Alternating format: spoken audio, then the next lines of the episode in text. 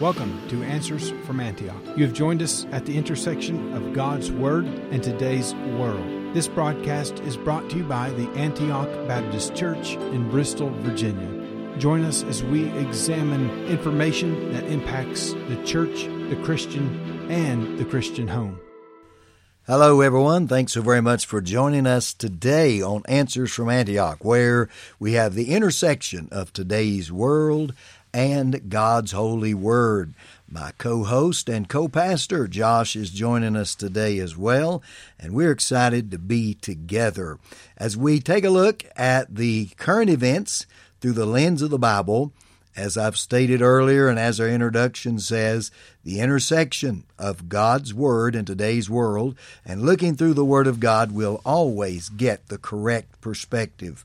Hey, listen, we'd love for you to connect with us here at Antioch. Now, Antioch Baptist Church is located at Exit 7 off Interstate 81 in Bristol, Virginia. Of course, we'd love to have you come visit with us in person, but connect with us through our website, antiochbristol.com, A N T I O C H, bristol.com. Connect with us there. You can also download our podcast and join them. We have weekly radio programs where we deal with subjects that are currently happening then through the lens of the Bible, and you can go to our website and pull up these podcasts at your own convenience anytime. Think there's a little green button on that website that you can click on and select our podcast, become a, a, a continuing lister to these, and it'll be a blessing to us.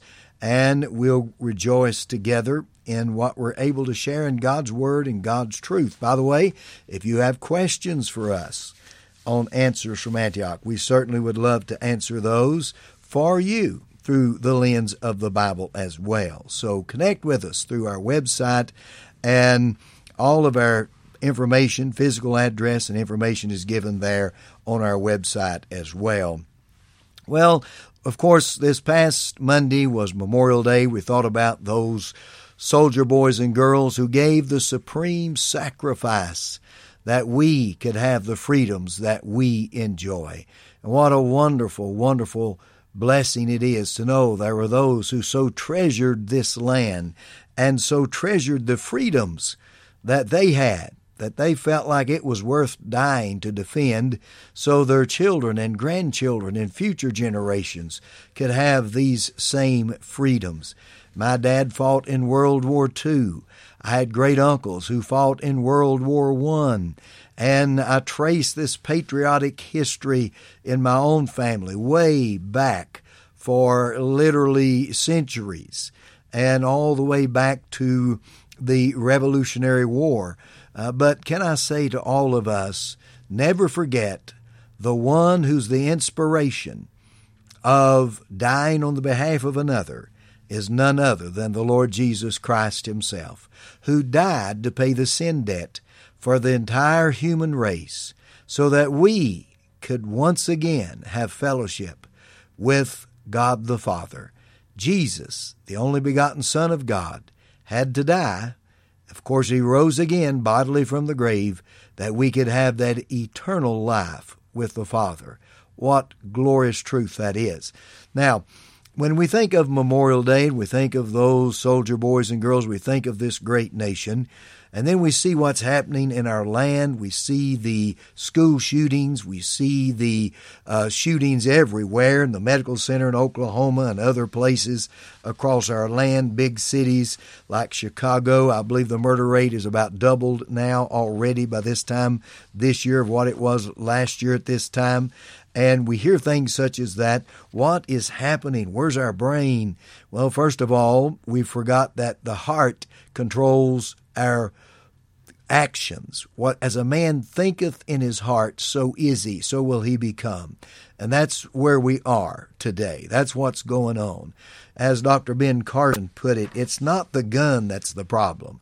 He said the heart of the matter is not guns, the heart of the matter is the heart.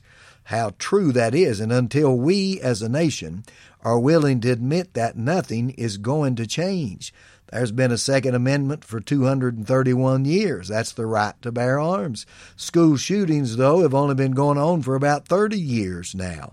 So, what's the problem? Well, again, the heart is the problem. How true it is.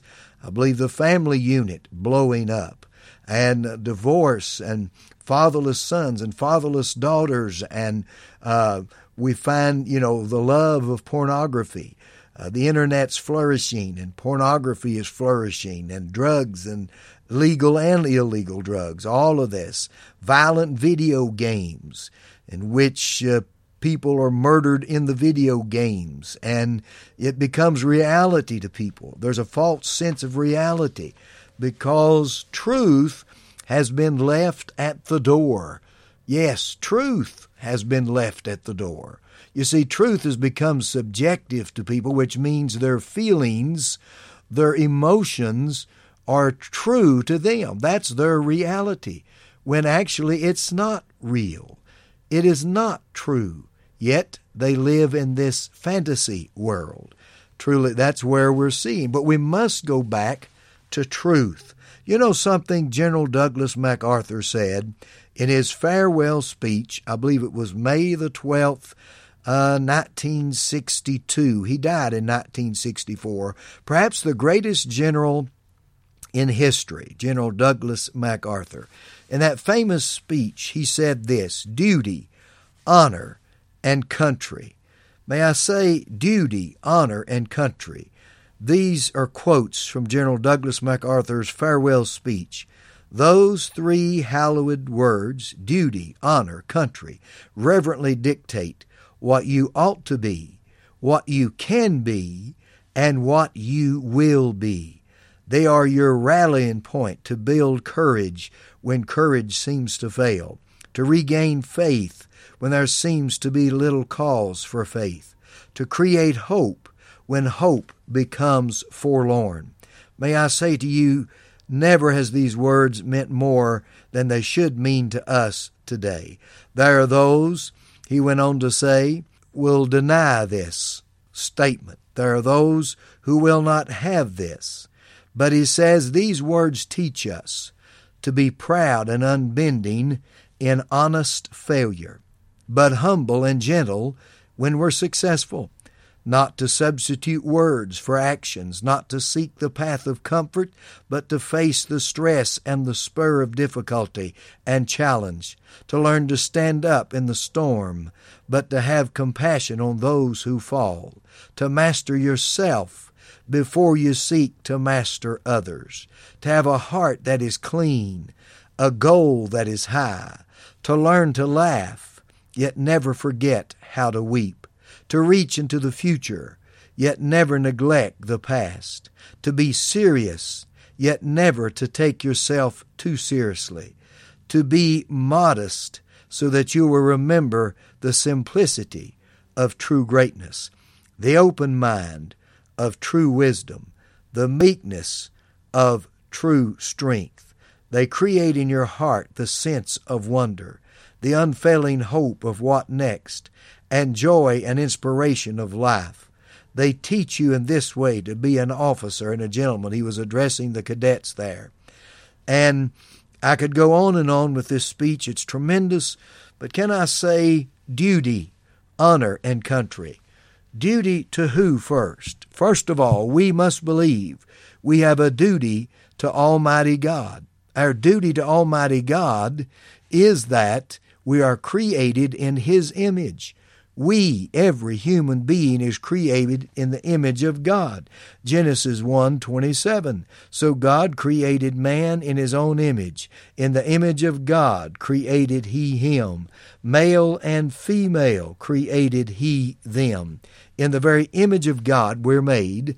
And ladies and gentlemen, to deny to deny our God given rights in the right of speech, in the freedom of speech, the freedom of worship, to deny these to individuals, to censor that, is a slap in the face of God. And what Douglas MacArthur was saying is we have a duty.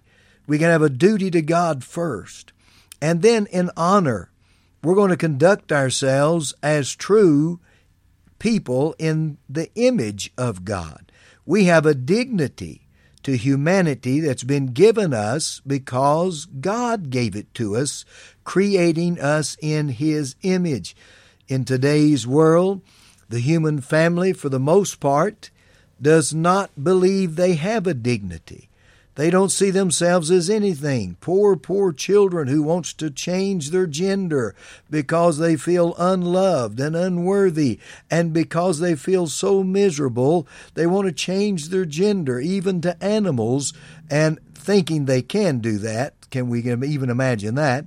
But they want to do this. They have that in their mind because they don't realize they're created in the image of God.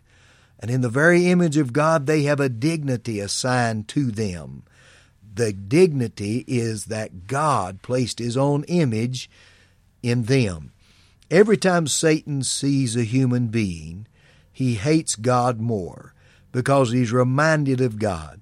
Every time the devil looks around this world, which he certainly is looking, and he's certainly the prince and the power of the air, as the Bible says, he's the lion that's roaring. Every time he's looking around this world, every time he sees a human being, he hates God more and in turn, he hates the human race because we're created in the image of God, and he wants humanity to think that you are nothing. You are animals. You mean nothing. You have no dignity. But we do. We have the very image of God given to us. Human dignity. When General Douglas MacArthur said, duty, honor, and country in that speech. We have a duty to God. We're honored to have the image of God. And yes, we have a country. We have a heavenly country that we're representing here. We have a heavenly country we are looking to, but in this country, in the great United States of America to which he was referring to, he was reminding those cadets and reminding us in this day that we're to be true to ourselves, master ourselves before we try to master others master our own problems before we try to handle the problems of others. And how do we do that? We go to the very Word of God itself. The Word of God is truth. It's truth that masters me, controls me, guides me, directs me, fills me. That's what the Word of God does for every human being who will accept God's holy Word, believe God's holy Word, and then allow the Holy Spirit in them to practice God's Word through them. How very, very important that is in these days when people are not looking clearly at the problem. They're looking at the evidences of the problem. They're watching the horrible tragedies that come from the problem. But the problem is the heart, and the heart absent of truth will always go that direction. No wonder MacArthur, back in May of 1962, just two years before he died in 1964, General Douglas MacArthur said, Duty, honor, country, these will guide you. It will guide your conduct. It'll guide your vision. It'll guide your careers can I say it will guide and mold your character. He went on in that speech to give many encouraging words, but uh, as we've quoted from him already, let us never forget that we are at this place, that we owe it to America, but most of all, we owe it to God, Jehovah God, who created us in His image, to be true to this land to this nation, to our community, to those around us, to our church family, to live the truth of God's Word, to march forth in victory because of truth from God Almighty, and follow, yes, even this great prescription that General Douglas MacArthur gave truth, honor, and country. Well, I want my co host, co pastor Josh, to come at this time and shares some great truth with you.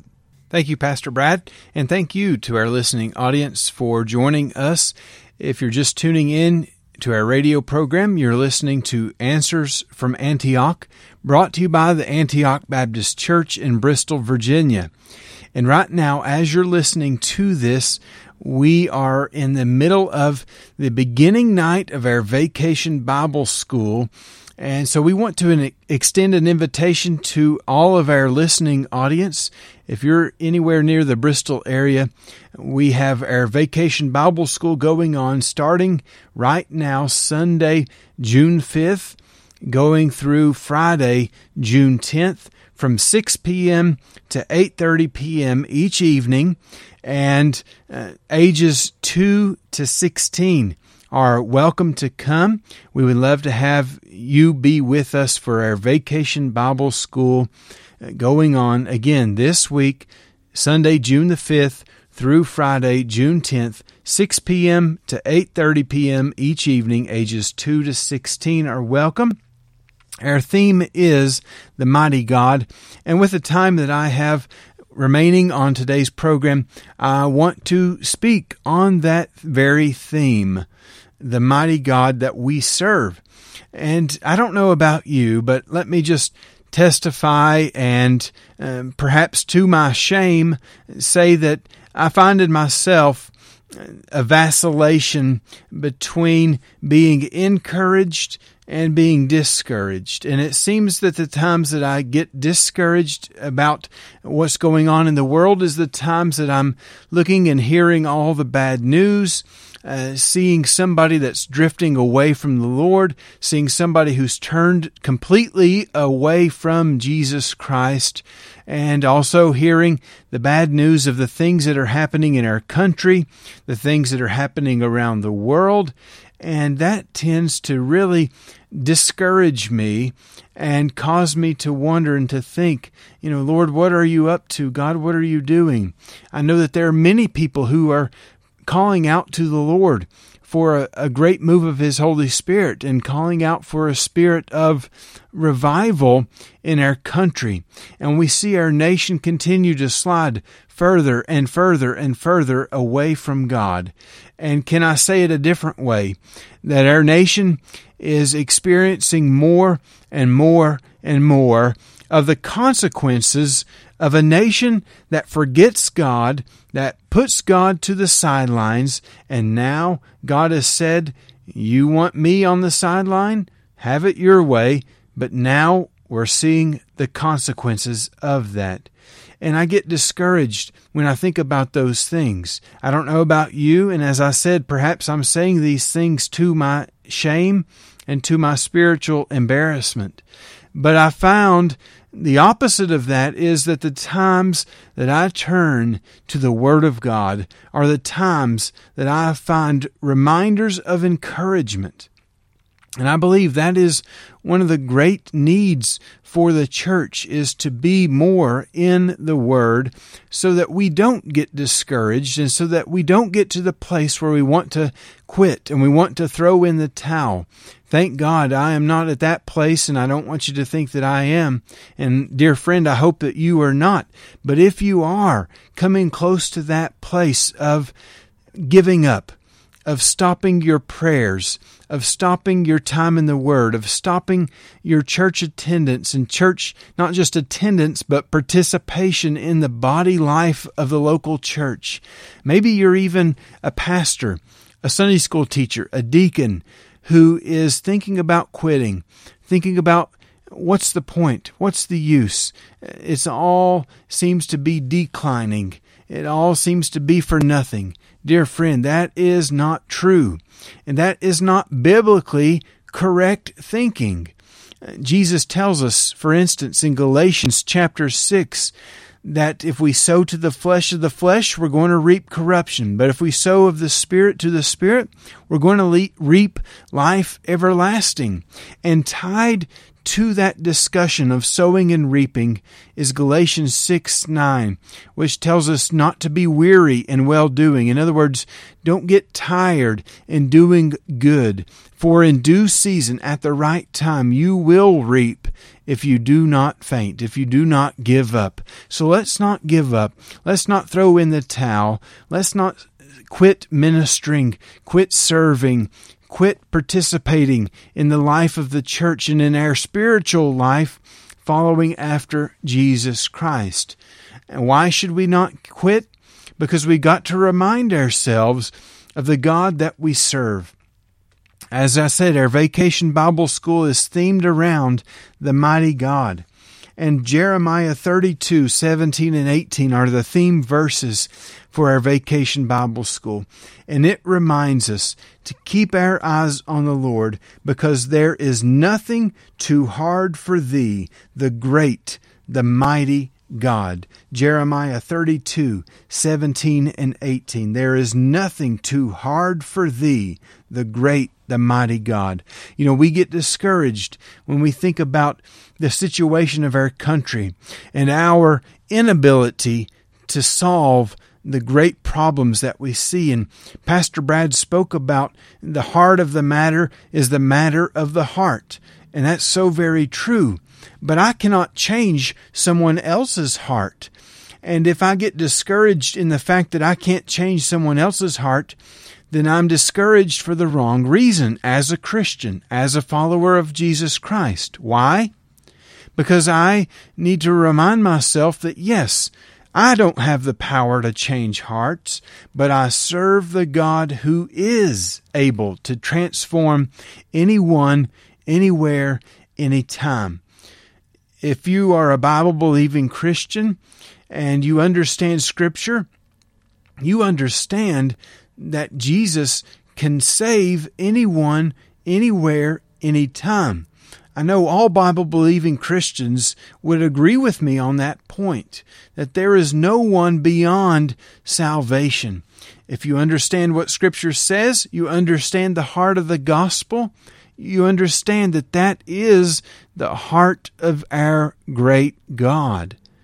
And yet, when it comes to looking at our country, when it comes to looking at big situations that we are faced with, we throw in the towel, we throw up our hands, and we say, This is too hard. Nothing can be done. Nothing is possible here. But, dear friends, I'm glad to report to you that we serve the God of the impossible. You know, if you want further proof from this, just look at a cursory glance at Scripture. And almost every character in Scripture, you see that they came up against an impossible situation. In my mind, I'm thinking about Abraham there with his son Isaac on top of the mountain and Abraham just believed God, and God had told him to go and to sacrifice his son Isaac up on top of the mountain. And Abraham had him there, laid out on the wood, his only son, his dear son Isaac, uh, born, the son of the promise, the son that God had promised to him. And yet Abraham is going to sacrifice that son out of obedience to God, in a sign of faith in God, that God, even if I have to kill my son, I know that you are able to raise him up right then and right there. He trusted God that much. And God did the impossible for Abraham. And not just Abraham, but think about Joseph. Think about Moses. Think about David. Uh, think about the prophets in the Old Testament like Elijah and Elisha. And we could go on and on with the list in the Old Testament how that God did the impossible. I've not even mentioned people like Noah and Joshua. And again, the list just continues on. Meditate on these impossible situations that these heroes of the faith were faced with. And we call them heroes of the faith, not because they did something extraordinary, but because they simply believed the God who is able to do the extraordinary, the God who is able to do the impossible. That is the very God that we serve today. I've not even got into the New Testament and to speak about the earthly life of Jesus Christ. And oh, by the way, let's take a commercial break right here and remind you that Pastor Brad and myself are preaching through a Sunday morning series on the miracles of Jesus. And we're focusing on these very truths that Jesus has the authority, and he proved that he had the authority over every realm of existence.